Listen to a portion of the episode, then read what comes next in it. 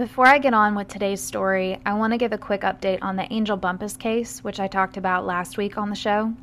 I got a response that she does have a court date on July 29th, but she's not been granted a new trial. This is just to set a date for the motion for a new trial. So she's been waiting this long just to set a date to set a date, basically. So I believe that this woman really needs our support. If you haven't listened to the episode about her case yet, please give it a listen, share with your friends.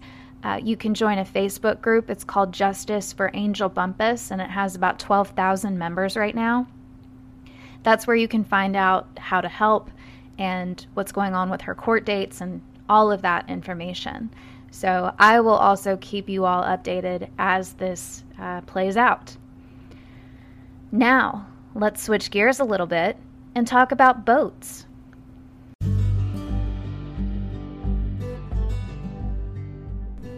I bet a lot of you have heard the superstition that renaming a boat can be bad luck.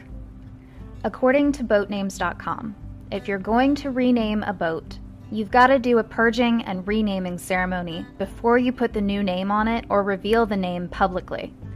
And boat names are extremely important Tradition says that naming a boat with a strong name, like a god or goddess, will bring good luck and good fortune. You should also bless a boat. Thank your sea god for their blessings. Ask for safe travels on all future trips.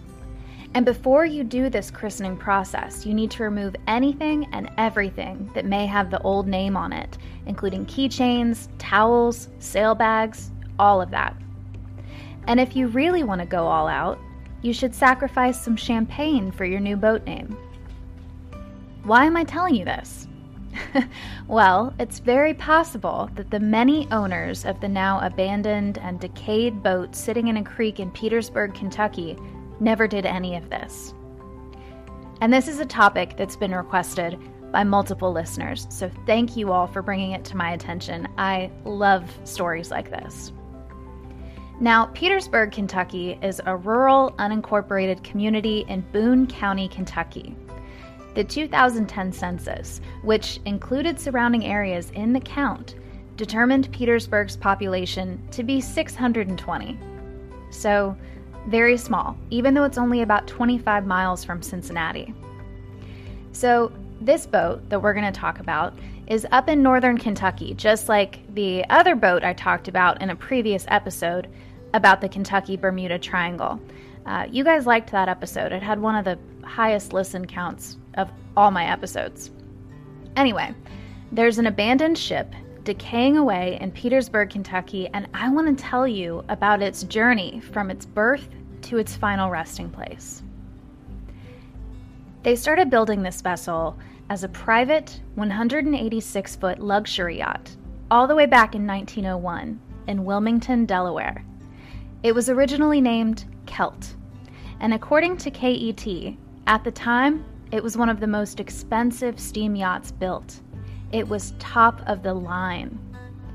It was ordered by a famous Manhattan businessman, John Rogers Maxwell Sr., chairman of the executive committee of the Central Railroad of New Jersey and president of the Atlas Portland Cement Company the latter of which supplied materials for the construction of the Panama Canal and the Empire State Building. Maxwell had this luxurious mansion on the coast of Long Island, and he needed a big old boat to go with it. Actually, another big old boat. Maxwell is known to have had at least 27 boats from 1865 to 1910 many of which were racing yachts, and this new one was intended to be the flagship of the racing fleet. When you need mealtime inspiration, it's worth shopping Kroger, where you'll find over 30,000 mouthwatering choices that excite your inner foodie. And no matter what tasty choice you make, you'll enjoy our everyday low prices, plus extra ways to save, like digital coupons worth over $600 each week. You can also save up to $1 off per gallon at the pump with fuel points. More savings and more inspiring flavors make shopping Kroger worth it every time. Kroger, fresh for everyone. Fuel restrictions apply.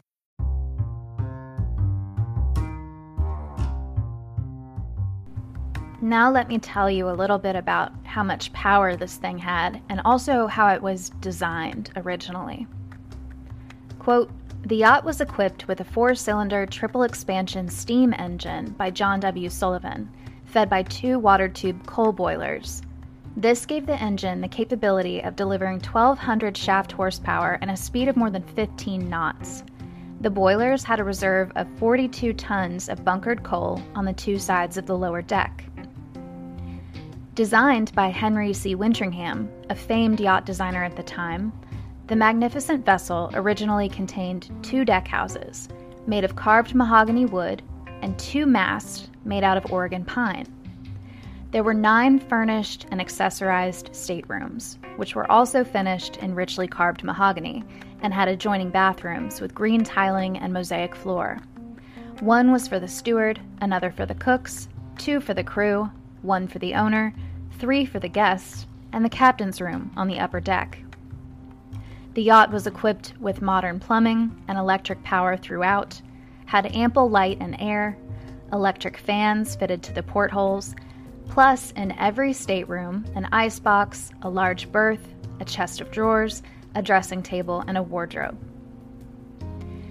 I believe Maxwell paid about $250,000 for the yacht, which in 1902, that's, that's a lot of money. It was officially christened and launched on April 12, 1902. The Celt spent its early years mostly in waters around New York, and then in 1910, Maxwell died suddenly. His widow sold the yacht to a man named Manton, Manton Bradley Metcalf Sr. His name is such a tongue twister. Uh, he was also from New York, and Metcalf is actually the one who first named the boat Sachem. And then, when the U.S. became involved in World War I, the Navy needed more agile boats, not the typical bigger military style. So they started requisitioning some private boats, including this luxury yacht. The Sachem was requisitioned on July 3, 1917 and it would be used for recon, not really combat. Uh, it was used for warning other ships of U boats, and it was good at this because it was quick and agile. So, to prepare it for war, the portholes were covered and the masts were removed, the ornate brass was sealed, extra steel plating was added, all the decking was plated. Uh, of course, it was armed. They added depth charges and the sides were raised to make it ocean worthy. When I say it was armed, um, it was armed with one six pounder 57 millimeter deck gun, two three pounder 37 millimeter deck guns, and two light machine guns. And of course, this is when the boat changes names from Sachem to the USS Sachem SP 192. SP standing for Section Patrol. Now, this next part is definitely the coolest moment in this boat's history. Although a lot of folks think it's something else that I'll get to in a minute, but for me, this is so cool. Thomas Edison lived on the USS Sachem for a little while during World War I, and he was basically living on it in secret because he had a lab set up on the ship and he was conducting secret experiments on things like how to detect a sub and how to detect mines.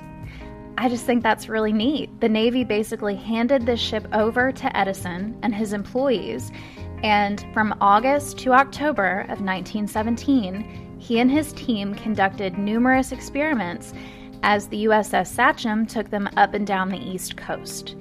Uh, there's a great photo of him with his team on the USS Sachem that I will be sure to post on social media.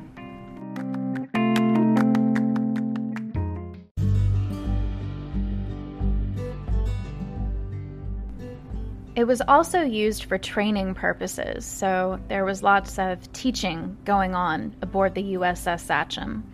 And for the remainder of the First World War, it spent time mostly patrolling the Florida coast and the Gulf of Mexico. And then after World War I, it was returned to Metcalf, who sold it to Roland Leslie Taylor, who was a banker from Philadelphia by day, but a rum runner by night. He used the yacht as a rum runner mothership during Prohibition. The ship by then had been stripped of all the military stuff, so it was back to looking a little more incognito and just like a normal private vessel. But if you think of the time period here, um, 1932, times are tough, Great Depression, and Taylor had to sell the boat, this time to Captain Jacob Martin of Brooklyn, and it was sold for a fraction of its cost. I mean, Captain Martin got a deal on this thing. And Martin converted it to a party fishing boat, which was a pretty booming industry at the time. And he would take out anyone who was willing to pay the $2 and they could do whatever they wanted. If they just wanted to party, they could. If they wanted to fish, he would take them out. And he could take them out pretty far. Um, it sounds like it was really kind of the nicest fishing boat you could find. It still had mahogany millwork and brass fixtures, and Captain Martin did very well for himself with it. Um, his marketing is excellent. I'll post some photos of his uh, postcards and things. Um, so, fast forward a couple years, things are going pretty well. Um, winter of 1935, he replaced the steam engine and coal boilers with a diesel engine things are just moving right along until February 17th, 1942. We are well into entering World War II. Um, and the Navy requisitioned the Sachem for a second time. So, what, about 10 weeks after Japan bombs Pearl Harbor? So, once again, it's fitted for military use. More plating, several machine guns, the works. It's also renamed again for the Second World War. So this time it is the USS Phenakite. Uh, a lot of these ships were named after gemstones.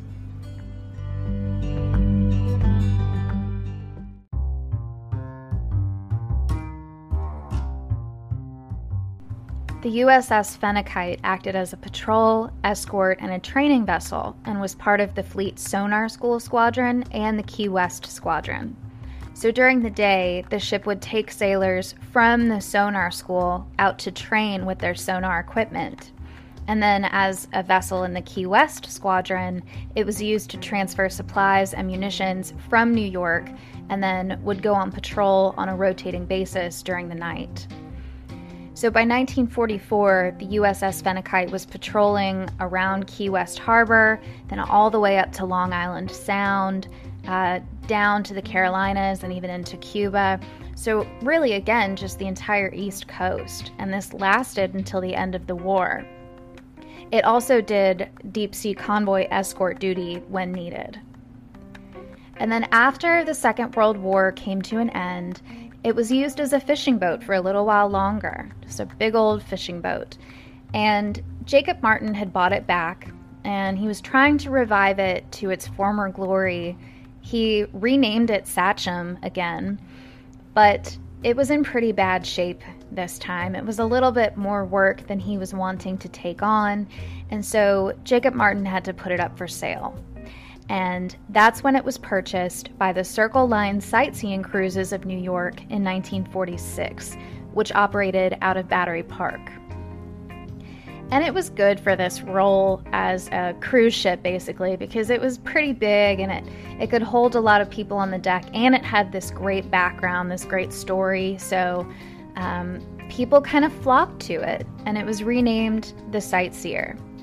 So it spent decades, up until the late 70s, as a touring boat in the New York harbor. And then in 1977, the boat was pulled from the Circle Line fleet and it was sold off for scrap anything valuable was stripped. They even removed the pilot house and used it for a ticket sales kiosk at the Circle Line Pier. And then what was left after that was donated to the Sea Scouts, but it ended up just sitting in an abandoned pier.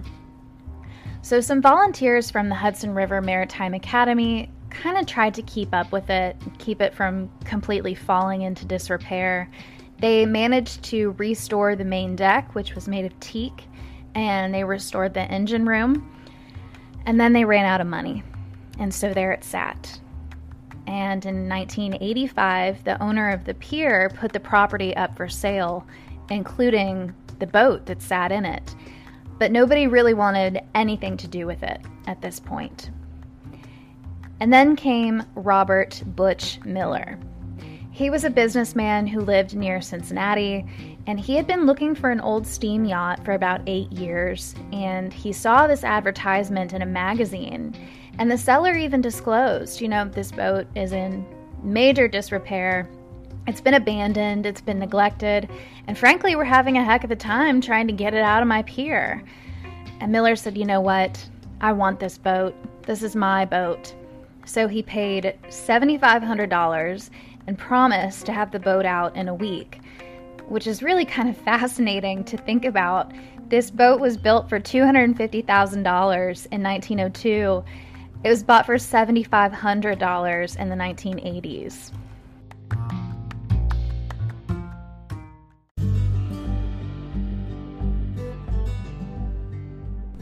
So now Robert Miller was tasked with getting this boat out of this sludge it was stuck in. And because it hadn't moved in so long, it took 10 days and multiple bulldozers to get it to budge. But once it was out, his plan was to fix it back up a little bit, get it running, and then take it to Kentucky. While still working on the USS Sachem, or I guess just Sachem now, in New York, Miller was approached by someone who got out of a black limo and this was actually Madonna's production assistant.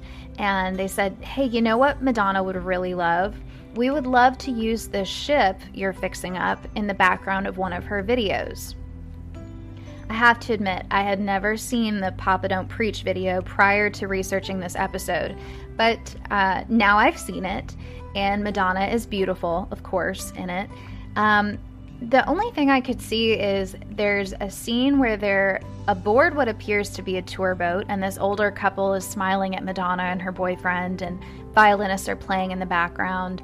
So maybe that part was filmed on it, but I think it's actually just in a couple of really quick scenes where she's in the foreground and uh, Sachem is in the background. I'm really not sure. But before he left, Miller did do one more thing in New York he took the boat to Ronald Reagan's relighting of the Statue of Liberty torch, which I think is pretty cool.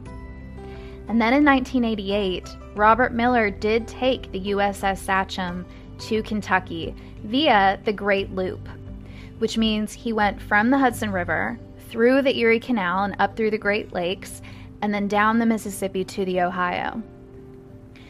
It's kind of funny. One day of the trip, Miller, his wife, and a couple of friends who were making this trip with them, they were all detained by Canadian port authorities because they had accidentally crossed into Canada without realizing it. Um, I just thought that was kind of funny.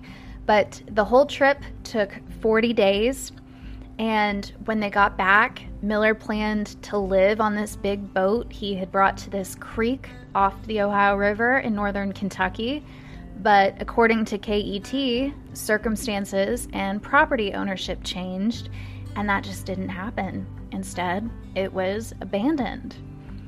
Miller moved on to other projects and he eventually moved to Mexico, and so he sold the land to neighbors. And so now, this boat, this big boat, it's just sitting in this little shallow creek. It's on private property, and there are no trespassing signs. Um, but people do still go back there. I'm not advising it. Guys, I've said it before no trespassing. But you can't view this from any public area. You have to probably kayak back to this spot, which don't do it. Unfortunately, the Sachem has been vandalized a lot. There's plenty of graffiti on it, and every time the river floods, the boat gets more damaged and just kind of more submerged in this what really looks like a swampy area, really. There are groups that have organized in recent years trying to save this thing before it gets to the point of no return. Because people seem to think that if it doesn't get pulled out in the next couple of years, it's gonna have to come out in pieces or just not at all. And it's it's just kind of a bummer. It's gonna be this relic lost to time, which, I mean, to me, it's kind of sad. Two presidents spent time aboard the USS Sachem Herbert Hoover and Warren Harding. And now it's referred to as the ghost ship. Um, as far as I know, it's not really haunted, and trust me, I looked. But maybe if all the different owners over time had done a more careful job of renaming and christening the boat, maybe it wouldn't be sitting abandoned and decaying in a creek bed.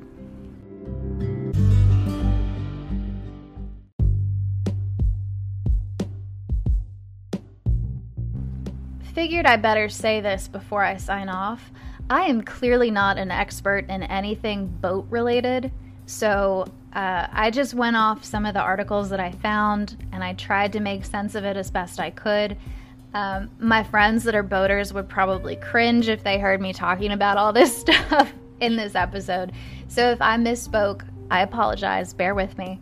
But man, I just love this story and I love everything that this boat went through, all the different roles it played. And then there it sits. It's it's so interesting. Um, I hope you guys enjoyed it.